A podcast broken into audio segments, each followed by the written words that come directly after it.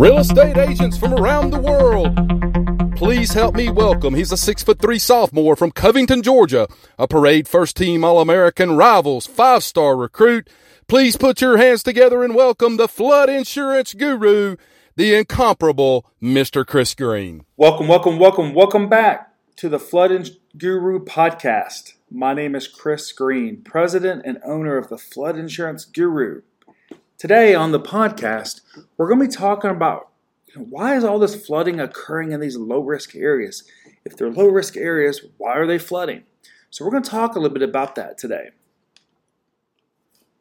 But before we get started, remember if you ever have flood insurance or flood education questions, please check out our website, floodinsuranceguru.com.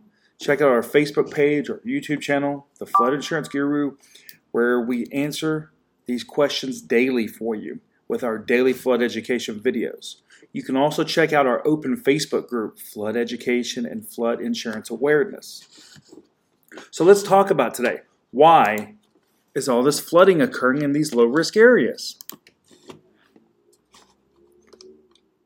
Well, let's talk about, you know, the Mississippi River, the Missouri River, you know, all these rivers up north that filter down and what kind of impacts that they are having. First of all, late 2018 and really through most of 2019, we have seen flooding across the United States like we've never seen before. The Missouri River is getting ready to crest for the fifth time in five months, which is just historic. Same thing with the Mississippi. You know, it's been constant problems in Mississippi, Louisiana, Tennessee, Missouri, all year long. Why? Well, let's talk about some things that haven't really been happening across the country that may have caused this flooding. You know, the Mississippi River, the Missouri River, the Iowa River, all these different rivers have been redirected over time into different directions. If you take an original look at the Mississippi, what it looked like 100 years ago, it's completely different than what it looks like today. So, what causes this redirection of water that can cause all this flooding in these low risk areas? Well, there's a few things. Uh, one big thing is, you know, storms can come through like tornadoes and they knock trees down.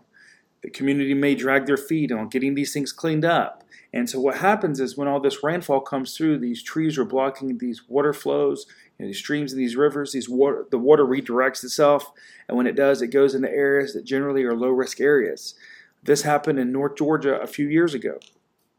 That caused flooding five days in a row in low risk areas because there were some trees blocking the Chattahoochee River from a tornado from a few months before. So this is the importance of community preparedness and cleanup when it comes into this. You know, another problem is trash. Making sure those rivers and streams are always clean because this trash can block a lot of water flows. They can create the redirection of water, causing some major issues. Another thing that we recently discussed also on one of our blogs and videos was actually beavers. You know, beavers can be a major headache when it comes to flood insurance. And the reason for that is, is they build their own dams and they help redirect water. Then they can cause some major issues there. So it's so important for community mitigation and community preparedness when it comes to preventing these things from redirecting that water because these area, these low risk flood zones, many times people don't carry flood insurance because they're told it's not going to happen there. But what happens is when this water redirects itself because there's nowhere else for the water to go, then these areas flood. So maybe you live in a community that's having issues with this. You know, pay attention to these down trees and this down brush and these rivers and streams and creeks or the trash or the involvement of beavers or other animals that are creating uh, additional hazards when it comes to flooding. So these are really three things that are causing low risk flood areas to flood and the redirection of major river stream, streams and creeks and things like that. So that concludes today's podcast on three things that are causing low risk areas to flood.